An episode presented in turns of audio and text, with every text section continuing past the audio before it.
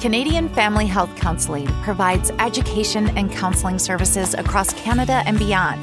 Our holistic approach, called neural network therapy, uses practical tools to boost mood, reduce anxiety, manage anger, break unwanted habits, and develop strong, healthy relationships. Sit back and relax while clinical director and founder Kim Sargent shares her insights and expertise on why emotional health matters. Hello, and welcome back to Emotional Health Matters. My name is Kim Sargent, and I'm the clinical director of Canadian Family Health Counseling. And every now and again, I pop on this podcast and have a little talk about some things that I think might be helpful to you. And one of those is actually this the subject of ADHD, which is really it's it's been trending again. and so in this field, I, I I mean, I think I've probably been in this field my whole life, but I think that um, on a you know in a professional capacity, I started the practice in 1997. So for 25 something years, uh, you see things coming and going. There are trends. Uh, it seems strange to think about the psychological world, um, you know, sort of trending like something might on Twitter. But it is about that. There's sort of a buzz of people talking about things. You know, we've just come through a strong movement of everybody diagnosing their partners as narcissistic, having narcissistic personality disorder. And I think the ADHD one is a really interesting one as well. I mean, for one, I connect with it completely. There's there's no question that I can see um, how my brain works differently from other people's, and that that's been really helpful for me. Uh, as I've mentioned in previous podcasts, the advantage I had was being put in um, to accelerated learning programs that really, really worked with the type of learning styles that worked best for me. And that was an exceptional stroke of good fortune that not everybody has. So I want to talk though only really about ADHD to, you know, not so much about the treatment of it, but actually of, about its origins. And um, one of the things that happens when you put in your 10,000 hours into anything is that you know your subject matter really well. And, and you might not have, you know, the fine details of why things are the way they are, but you certainly catch the patterns. And I talked a bit about that in previous podcasts as well. So one of the patterns that I think is important to to connect is that ADHD brains seem to to be created as much as they emerge. And what I think is really interesting about that is that the, you know all of this is about training. So my fascination lies in neuroplasticity. I I just I don't know as soon as that sort of hit the market, I just fell in love and that was it. We've had a romance ever since. And as neuroplasticity continues to evolve and neuroscience explains more and more of what's happening, I can't get enough of it. And, and instead of, you know, bouncing around from one theory to another, as I was in my early studies, um, I just have landed here and knew that this is it. This is the foundation. Everything will be built upon it. And so, with that in mind, we have to think about the brain to a certain extent as being this sort of mush of Play Doh when we arrive on the planet that gets wired up. And it gets wired up by repetition. And that repetition can be a whole lot of things. But one thing that we've noted for sure is the connection between a chaotic childhood and the ADHD brain. So I'm going to get some backlash on this for sure, because I know that there are going to be a lot of parents out there going, but my kid has ADHD and I was not, their childhood was not chaotic. So let me define chaos.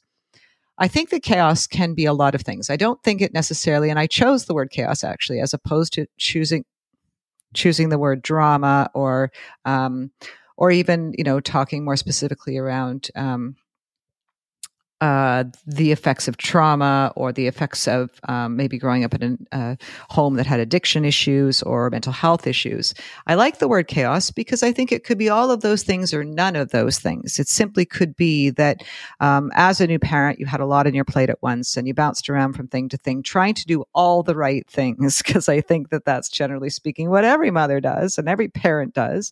Um, you arrive on scene, you're trying to get it right, and you're you're doing a whole lot of things to try to make sure sure that I know, for instance, um, when I went back through my photo albums with my daughter, um, she didn't remember quite quite a lot, a lot of the activities I had put her in, and I remember them really distinctly because I had run from the practice to uh, the daycare or to our home to the nanny and and picked her up and and you know drove like a crazy person over to the mommy and me groups in the pool and at the library and at gymnastics and uh, dance and all of these things so that I could make sure she did all the things she needed to do, not recognizing that really um, probably even just a tenth of those would have been sufficient.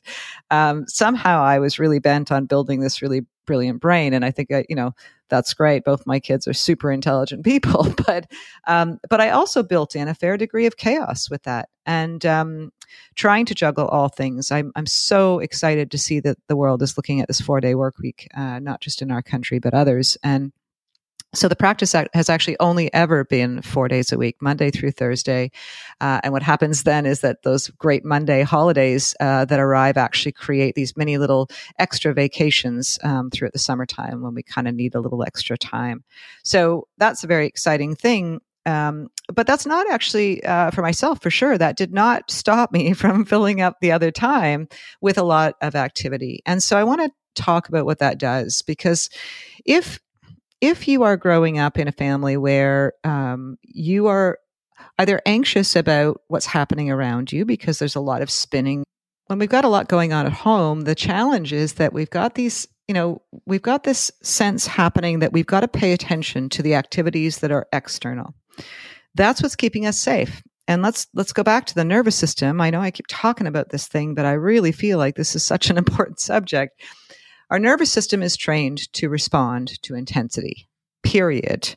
So if the world around us was really intense because everything was going a mile a minute, get in the car, we got to get to dance, and then we've got to get over to soccer, and then we've got to get your homework okay, and all these things are happening. What happens is that you are externally oriented. You begin to look at your external world to be able to measure how you need to respond to things in order to be able to survive in it.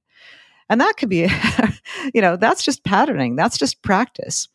The, the challenge with that is that as we begin to orient to the external world, we, we lose touch with the internal world. And in doing that, we also uh, lose our ability, we, we diminish, not lose, but diminish our ability to be able to actually ground ourselves in a very real way and focus in a very real way. So oftentimes you'll find an ADHD brain relies upon a surge of adrenaline to be able to to really super focus. So people with ADHD brains often like like to go super super fast in cars or on snowmobiles or motorcycles, or they like to do um, you know jump out of planes and have these really high adventures. And a lot of that is actually that that clear that clarity of focus that comes from that shot of adrenaline that goes with it. Because otherwise, what happens is everything is requiring their attention everything.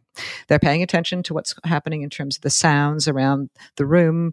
Um, they are, you know, it's information that they've trained their brain to say, watch what's going on that's what's going to keep us safe keep an eye on every single thing that's that's happening and as we know now it's just not possible to do that and be 100% focused on the here and now so while I think that um, you know we've got many generations of ADHD brains, and and some of them newly diagnosed, and some of them probably have always you know been this way, and we've always had these numbers, we just didn't know what to call it.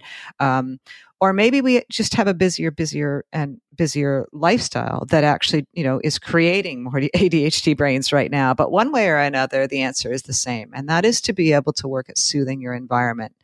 And I can go on and on about that, but I will talk just really quickly about dendrites for one second and leave it at that. So we've got these great little parts um, to our neurons called dendrites, and they're our receivers. And when they get overloaded, they retreat and they disconnect. And what that does, though, is that it disconnects one nerve cell, brain cell, from another. So that our communication begins to shut down a bit. We begin to feel foggy and disconnected, and we don't have that clarity of thinking that goes on that we want to have at all times. So there's there are two reasons really right there to be able to say, what can we do in our environment to, to reduce the chaos? How can we begin to soften what's going on around us so that we, we have a much more uh, clear ability to be able to connect with our environment for the things that are relevant and to retrain the brain, which is possible at any age, to be able to pay important uh, attention to the important parts and leave alone the pieces that are not.